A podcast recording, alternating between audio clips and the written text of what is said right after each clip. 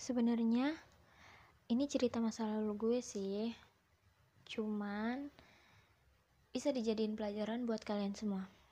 Supaya bisa memilih laki-laki yang baik. Jadi awal mulanya gue kenal sama dia lewat aplikasi lain dan dari official account Ica Ica. Uh, pada saat itu masih bulan puasa kalau nggak salah. Abis itu kita chatan kan lewat Ica-Ica pas lagi ngobrol-ngobrol ternyata rumah dia sama rumah gue deket banget dong. Akhirnya kita makin lebih mendalami perkenalan ini. Akhirnya dia minta ID lain gue dan gue kasih. Kita chatan lewat line hmm, semingguan. Iya kurang lebih semingguan. Setelah itu kata dia uh, dia bilang bagi nomor WA lu dong. Kalau di line rada gimana gitu kata dia gitu. Akhirnya gue kasih lah nomor WA gue udah kita makin chatan makin lama makin lama. Ternyata dia perhatian. Abis dia perhatian kayak gitu dua minggu setelah perkenalan dari Ica Ica dia ngajakin gue ketemuan. Oke gue okein kan.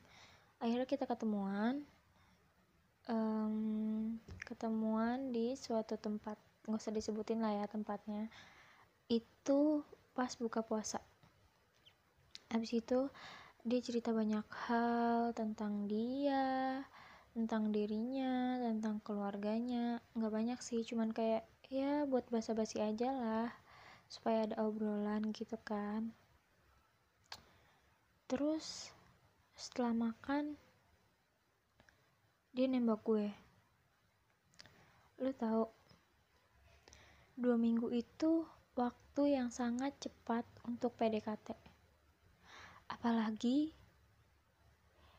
kita kenal lewat ica-ica.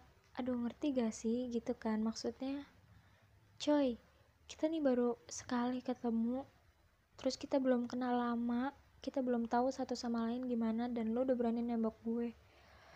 Huh gimana ya? Pada saat itu gue ragu. Gue ragu mau nerima dia atau nolak dia. Akhirnya gue beralibi untuk bilang ke dia kayak gini. Hmm, sholat aja dulu yuk kata gue gitu. Gue mengalihkan pembicaraan. Terus dia bilang e, jawab dulu pertanyaan gue kata dia gitu. Terus kata gue iya nanti gue jawab abis sholat. Sholat dulu ya kata gue gitu kan.